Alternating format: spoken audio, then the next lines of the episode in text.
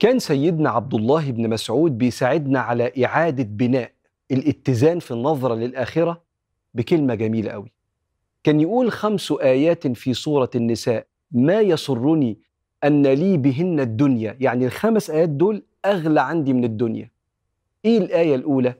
إن الله لا يظلم مثقال ذرة وإن تك حسنة يضاعفها ويؤتي من لدنه أجرا عظيما.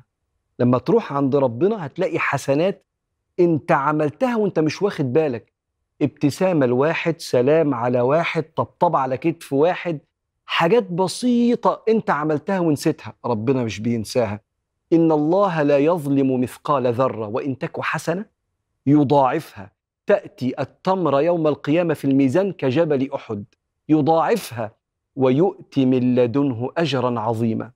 فلو سمحت اسأل نفسك عملت إيه النهاردة؟ لله أو لعباد الله؟ أما الآية الثانية قال إن الله لا يغفر أن يشرك به ويغفر ما دون ذلك لمن يشاء. فعيش على التوحيد وادعي إنك أنت تسيب الدنيا دي على التوحيد. طيب والتالتة؟ قال إن تجتنبوا كبائر ما تنهون عنه نكفر عنكم سيئاتكم وندخلكم مدخلا كريما. آه. اللي هيعيش في الدنيا متجنب الكبائر ولو سمحت ابقى انزل اشتري كتاب الكبائر للإمام الذهبي شمس الدين الذهبي واعرف الكبائر اللي في ديننا إيه. الكبائر هي الذنوب اللي ربنا سبحانه وتعالى توعد فيها بالعذاب الأليم بتغضب ربنا. جزء منها في ترك العبادات والجزء الأكبر في أذية الخلق. فاعرف عشان تحاول تجتنب الكبائر دي لأنك أوتوماتيك.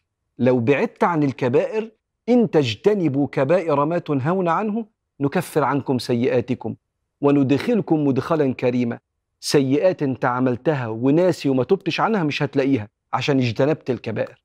طيب والآية الرابعة يا سيدنا في سورة النساء ولو أنهم إذ ظلموا أنفسهم جاءوك صلى الله عليه وسلم جاءوك فاستغفروا الله واستغفر لهم الرسول لوجدوا الله توابا رحيما. وده يشجعني أنا وأنت على دوام التوبة. ولو ما كنتش تبت النهاردة حاجة من الاتنين يا ما غلطتش وأنت غلطت وأنا كمان لأن كل ابن آدم خطاء. يا إما غلطت بس ما تبتش. فأكيد إحنا غلطنا النهاردة لأن كل ابن آدم خطاء. كمل الحديث وخليك خير الخطائين التوابون. وتوب توبة شاملة. قبل ما تنام كده يا رب حقك عليا لو قصرت يا رب. ولو في ذنب معين أنت عارفه أستغفر الله وأتوب إليه وأنت مستحضر هذا الذنب.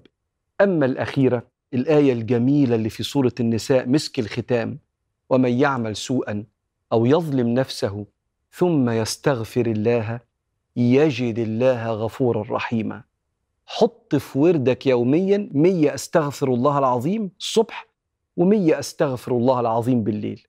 لأن ربنا سبحانه وتعالى وصاك لو غلطت استغفر هتلاقي ربنا غفور. يغفر كل ذنب في كل مرة سبحانه وتعالى. وعايز أقول لك على حاجة أخيرة. الاستغفار مش بس عشان ربنا يغفر لك ذنبك ده الاستغفار ده هو الباب الأوسع لزيادة الرزق وتفريج الكربات.